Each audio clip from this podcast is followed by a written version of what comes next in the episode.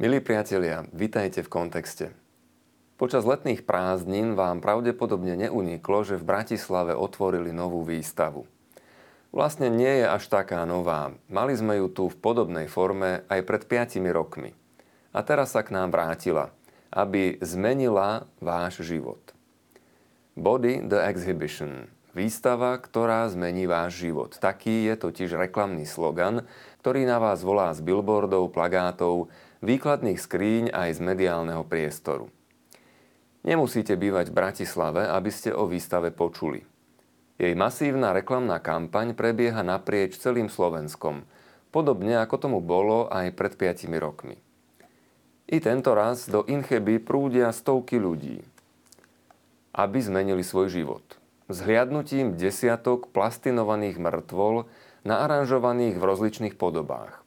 Tak jednoduché – za 14 eur vstupného na osobu vám zmenia život. Otázkou však je, či k lepšiemu. Mojím presvedčením je, že opak je pravdou. Žijeme v slobodnej krajine a každý sa môže rozhodnúť, čo so svojím časom a peniazmi urobí podľa svojho uváženia. Nikomu teda samozrejme neplánujem nič prikazovať, ale dúfam, že širšie vysvetlenie kontextu môže mať v daných okolnostiach istú hodnotu. Asi teda už tušíte, že môj názor na túto výstavu nie je veľmi pozitívny. Dostal som aj upozornenie, že by možno bolo lepšie mlčať, pretože takýmto spôsobom podujatiu vlastne aj tak robíme reklamu. Ďakujem za to. Je pravdou, že aj negatívna reklama je v podstate reklama.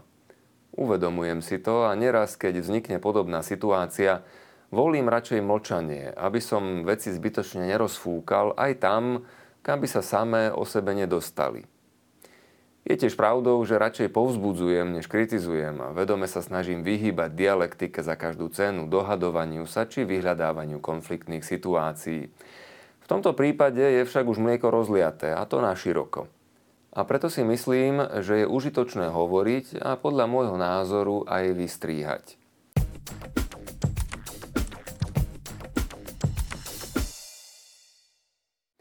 Výstavu Body, The Exhibition, v jej základnej podstate pôvodne vymyslel nemecký anatóm Günther von Hagens. Stiel zvierat a neskôr ľudí odsal všetku tekutinu a tuk a jemné tkaniva naplnil plastickým materiálom. Z toho sa tento proces potom nazýva ako tzv. plastinácia. Von Hagensov žiak Suei Hun Tin presvedčil svojho profesora, aby tieto zákroky robili v Číne – pretože tam výjdu lacnejšie. Tam sa im podarilo v roku 1999 získať súhlas v meste Talien.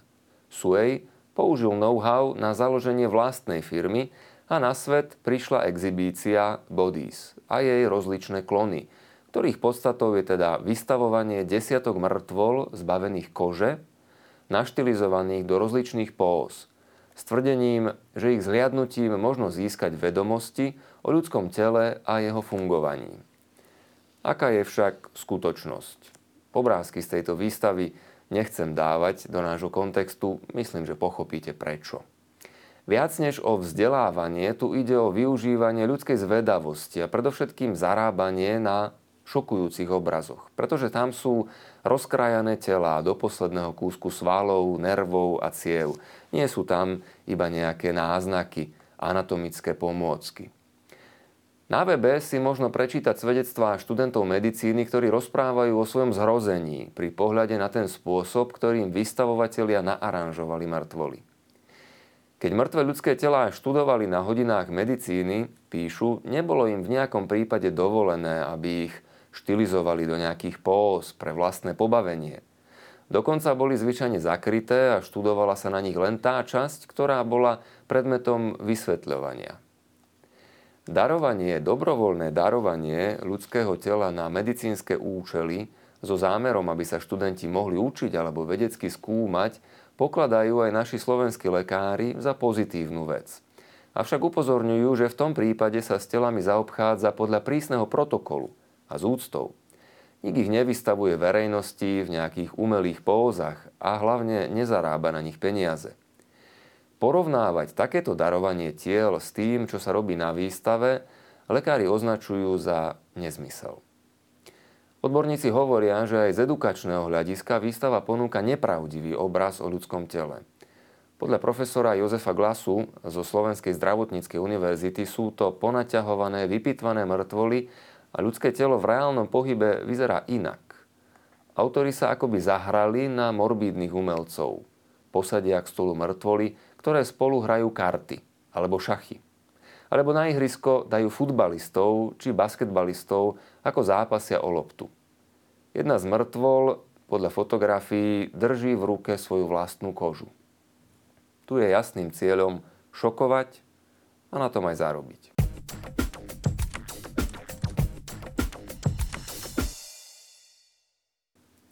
Čo sa týka edukačných možností, dnes už existujú virtuálne programy umožňujúce nahliadnúť do detailov ľudského tela veľmi reálnym, presným spôsobom, bez toho, aby sa s tým spájalo hanobenie mŕtvol. Profesor Glasa hovorí, že jeden takýto program nedávno vytvorili práve bratislavskí medici a používa sa už v 117 krajinách. Predstavuje to svetový úspech. Dodáva, že namiesto toho, aby sa ľudia dozvedeli o takejto veci, bohužiaľ, náš verejný priestor je kvôli výstave ľudských mŕtvol znehodnocovaný nevkusom. Z plagátov na nás v hlavnom meste pozerajú vypitvaní ľudia a robia reklamu na možno aj krvavé peniaze. Okrem toho je tu však ešte ďalší problém. Investigatívec, právnik, kanadian David Matas poukazuje na to, že väčšina transplantovaných orgánov v Číne pochádza z popravených väzňov. Ak organizátori výstavy hovoria, že telá majú od čínskej polície, čo si možno myslieť o ich pôvode? Matas, ktorý je s bývalým kanadským štátnym sekretárom Davidom Kilgúrom, spoluautorom investigatívneho reportu o transplantáciách orgánov v Číne, tvrdí, že telá na tomto type výstav pochádzajú práve z väzňov svedomia, členov Falun Gong a iných zavraždených kvôli transplantácii orgánov.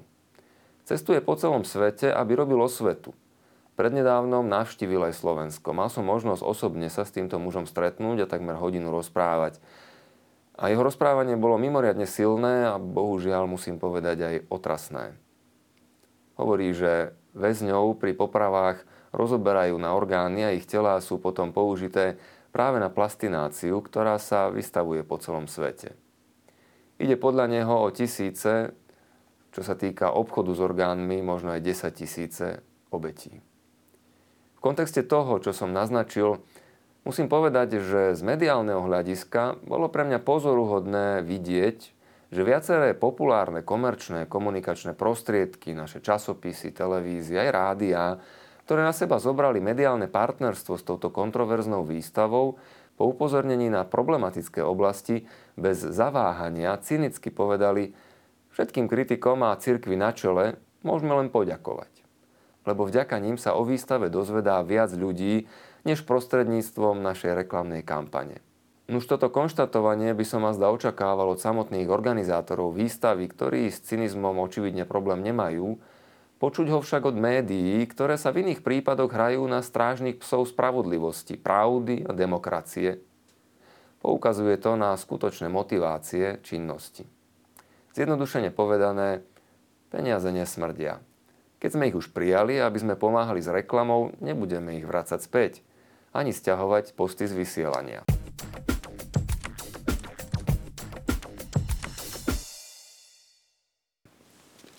Keď hovoríme o médiách, nie je to prvý raz, čo církev pozdvihla svoj hlas proti výstave. Urobili sme tak aj v roku 2012, keď mala u nás premiéru.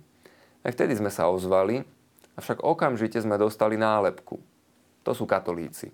Tí všetko nové zakazujú, kritizujú, sú to spiatočníci, tmári a tak ďalej. Naši mediálni strážcovia spravodlivosti a demokracie tomuto rámcu neodporovali, pretože im pasoval do zvyčajného spôsobu, akým pristupujú k cirkvi. Takže ho spokojne podávali ďalej, iba ešte posilňovali.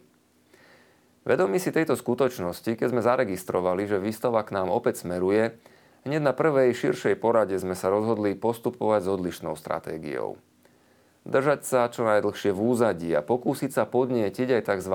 liberálne názorové spektrum našej spoločnosti, aby si výstavu všimlo a vyjadrilo k nej svoj názor. Nesúhlasiť totiž naozaj musí nielen veriaci, konzervatívne zmýšľajúci človek, ale množstvo pádnych výčitiek príde na úm aj celkom liberálnemu občanovi, ktorý sa na vec pozrie s trochou serióznosti. Počkali sme teda a ukázalo sa, že v našom nesúhlase nie sme osamotení. Aj predstavitelia a sympatizanti našej názorovej, dokonca aj svetonázorovej opozície sa začali jeden po druhom ozývať. Viaceré mimovládne organizácie vyjadrili svoje protestné stanoviská a my sme sa, tak povediať, tentokrát iba pridali. Počkali sme, kým uplynie trocha času a zopakovali sme to, čo bolo povedané už v roku 2012 spolu s niekoľkými prídavkami.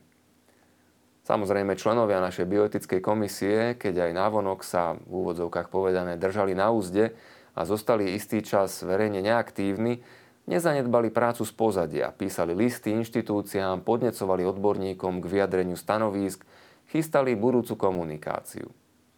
A napokon podarilo sa dosiahnuť nebývalú zhodu, dokonca aj v médiách. Konzervatívci aj liberáli ťahajú za jeden povraz.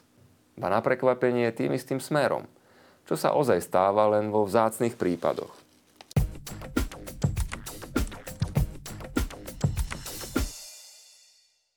Smutným konštatovaním však zostáva, že ani napriek tomu sa otvoreniu výstavy aj ďalšiemu prevádzkovaniu nepodarilo zabrániť. Znovu sa ukázalo, akú moc majú na svojej strane v našom svete peniaze.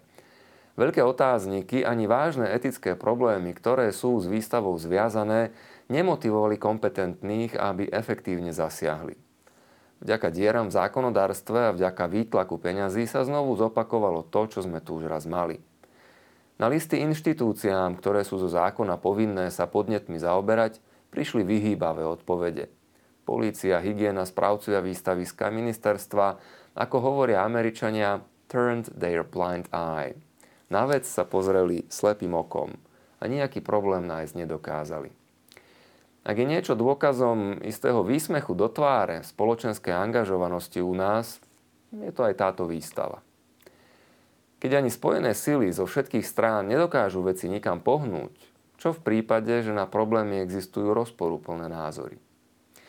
Rozoberme si teda trochu, aké sú ťažkosti, kvôli ktorým nemožno hovoriť o tejto výstave ako o nevinnom podujatí, na ktorý sa každý môže alebo nemusí podľa vlastnej vôle ísť pozrieť, minúť či ušetriť svoje peniaze. Primárnou základnou otázkou je pôvod tiel. Vystavovatelia nedokážu uspokojivo vysvetliť, komu patrili tela mŕtvol, na ktoré sa návštevníci chodia pozerať. Nielenže nedokážu preukázať súhlas týchto ľudí s komerčným použitím ich pozostatkov po smrti, teda nielen s vystavovaním, ale aj s celou púťovou atrakciou a zárobkovou činnosťou, ktorá je s tým spojená. Dívame sa na politických väzňov, umúčených členov skupiny Falun Gong – popravených nepohodlných odporcov režimu, možno aj prenasledovaných kresťanov, obete obchodovania s ľuďmi, obete dílerov s orgánmi. Ak už len pohľad na mŕtve telo človeka stiahnuté z kože vyvoláva v mnohých z nás zimomriavky, čo by spôsobilo, keby sme sa dozvedeli, aké veci postihli pred smrťou tých, ktorí sú v Inchebe vystavení. Pozerať sa na človeka, ktorý možno prišiel o život násilne, možno proti svojej vôli alebo kvôli finančnému obohateniu, je skutočne katastrofálnym zážitkom. Čo si také môže zmeniť život. Kto o takých strašných veciach v normálnom živote ani len nechce počuť sa zrazu, nechtiac, stane ich súčasťou. Istým spôsobom prispieje aj na ich financovanie, zapája sa do monštruózneho krútiaceho sa kolesa s pochybným, možno aj krvavým pozadím. Druhým problémom je samotné vystavovanie mŕtvol. Ľudská dôstojnosť každého človeka si vyžaduje, aby jeho telesné pozostatky boli po telesnej smrti primeraným spôsobom uložené na odpočinok. Podľa kresťanskej viery v očakávaní vzkriesenia a väčšného života na mieste, na ktoré nás predišiel Kristus, aby každému pripravil príbytok. Ale vyrobiť z tela exponát nezodpovedá úcte voči schránke, v ktorej žila konkrétna osoba s konkrétnym príbehom a konkrétnymi vzťahmi. Vystavovatelia sa v prípade ťažkosti obhajujú, že plastinované tela nie sú ľuďmi. Hovoria, sú to exponáty, teda veci. Tie sú v ich vlastníctve a nevzťahujú sa na ne zákony, ktoré by sa mali vzťahovať na ľudské tela, napríklad o ich pochovaní a tak ďalej. Z človeka teda, veľmi pravdepodobne, bez jeho vôle a súhlasu, sa tu zrazu stáva vec. A podľa toho sa s ním ako z vecovej nakladá.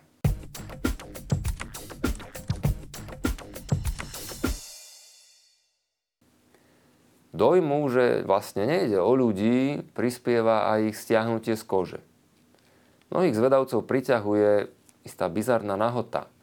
A tieto mŕtvoly nie sú nahé až na kožu ale až pod kožu, ktorú z nich stiahli.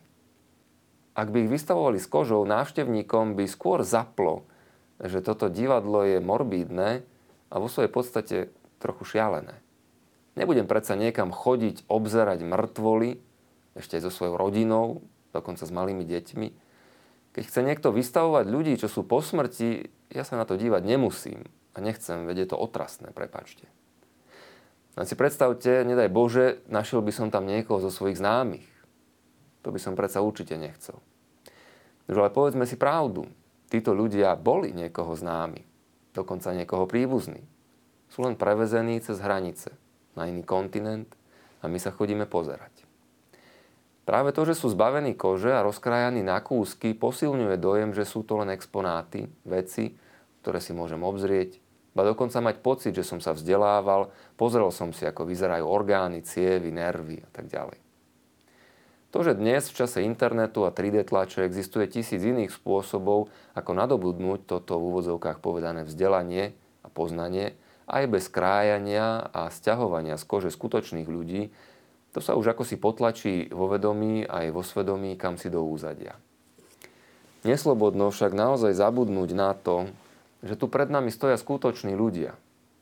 Každý jeden z nich, možno zúbožený, kto vie, aký osud ich postihol. Keď sa pred 5 rokmi církev postavila proti výstave, organizátori boli podobne cynicky pokojní ako dnes, aspoň sa o nás hovorí.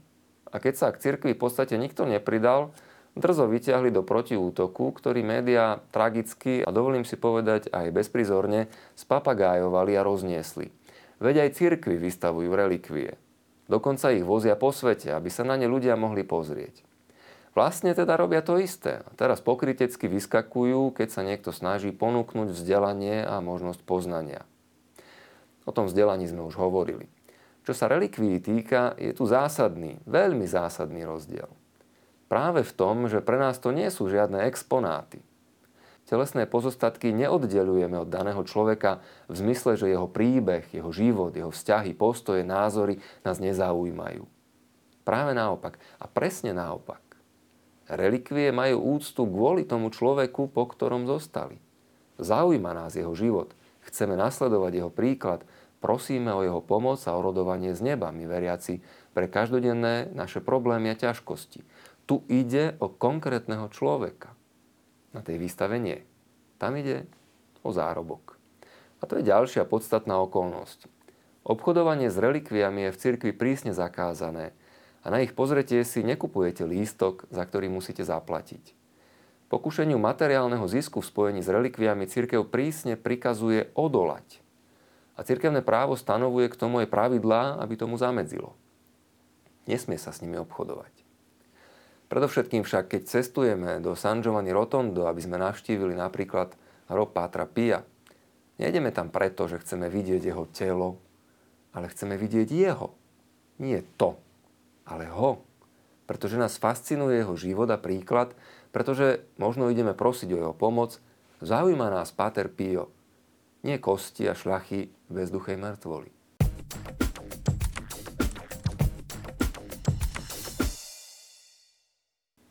Milí priatelia, prepáčte expresívnosť a určitú nepríjemnosť tejto témy. Na viaceré súvislosti je však potrebné poukázať, pretože mnohí z nás sa na toto podujatie môžu dostať akoby v dobrej vôli. Nemysliac na to alebo podceniac to, čoho sa stávajú súčasťou. Je to len výstava. Príde nám ako prvé námysel. Nikomu sa nedieje žiadna škoda. Veď to pozriem len zo zvedavosti, čo na tom. No škoda sa deje, vážna, už sa stala a bude sa stávať naďalej, len my ju tam priamo na vlastné oči pred nami neuvidíme. Príbehy tých mŕtvol sú nám skryté. Keď nič nedosahuje občianský aktivizmus, keď vidíme, že kompetentné orgány poväčšine nekonajú, je na nás, aby sme zaujali správny postoj. Sú krajiny, odkiaľ sa vystavovatelia s expozíciou odsťahovali, pretože prerobili. Neprišlo dosť návštevníkov, náklady presiahli zisk. Aj to je v konečnom dôsledku veľmi účinný spôsob, ako celé toto hrozivé koleso zastaviť. Je to biznis plán a kde ide o peniaze, keď prestanú pritekať, koleso sa viac netočí a tí, čo ho vymysleli, sú nutení hľadať niečo iné. Keď nie, keď nie je dopyt, ustane aj ponuka. Bolo by naozaj nedobré vidieť, ako na to výstavisko prichádzajú celé kresťanské rodiny aj s malými deťmi. Dokonca v minulosti sa stalo, že aj naše cirkevné školy organizovali výlety, robili tomu reklamu, vybrali stupné. Toto sa dúfajme skončilo vďaka jasnému stanovisku cirkvy, ktoré nechce byť cenzúrou, ale pomocou pre otvorenie očí. Všimnime si, milí priatelia, nielen to, čo nám ukazujú, ale aj to, čo je v pozadí a nemajme na tom účasť. To sa proste nedá odporúčať, lebo nielen naša viera, ale aj zdravý rozum sám o sebe nám hovorí, že tu dochádza k niečomu nesprávnemu.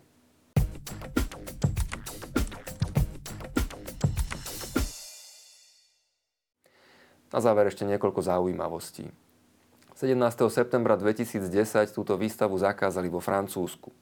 Povážte, v krajine, ktorá je symbolom slobody a osvietenstva. Sudcovia svoje rozhodnutie zdôvodnili veľmi jasne – porušuje francúzske občianske zákony, ktoré ustanovujú, že s pozostatkami zosnulých sa má nakladať s úctou, rešpektom a slušnosťou. 25. septembra 2012 najvyšší izraelský súd taktiež dal výstavu zatvoriť. V odôvodnení stálo. Nie je pochyb o tom, že to, čo máme pred sebou, porušuje ľudskú dôstojnosť, vrátane dôstojnosti zosnulých. Jan Čižinský, starosta Prahy 7, takisto nevedel dosiahnuť, aby bola výstava zakázaná a tak prišiel s návrhom, ktorý bol označený ako trolling, že troluje.